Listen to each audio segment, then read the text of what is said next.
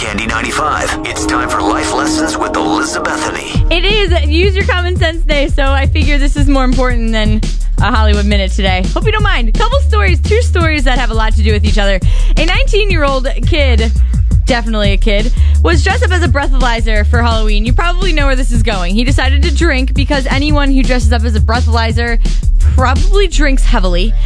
Decided to get in a car, drive, and yes, definitely got busted because everyone gets busted on Halloween. So he's standing outside at his car getting written up for a DUI in a breathalyzer costume.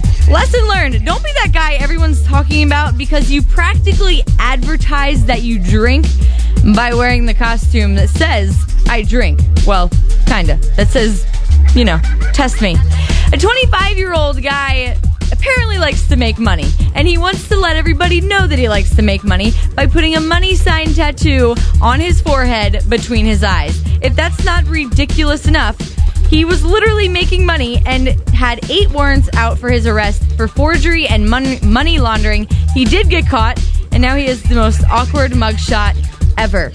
Lesson learned, advertising that you make money is never smart unless you want to share with the right people or get shut down forever.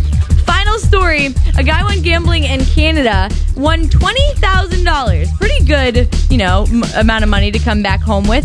He decided to drive over the border of Canada without declaring all of that money. When he tried to cross the border, the police found the money, confiscated all of it, every last dollar that he still had left.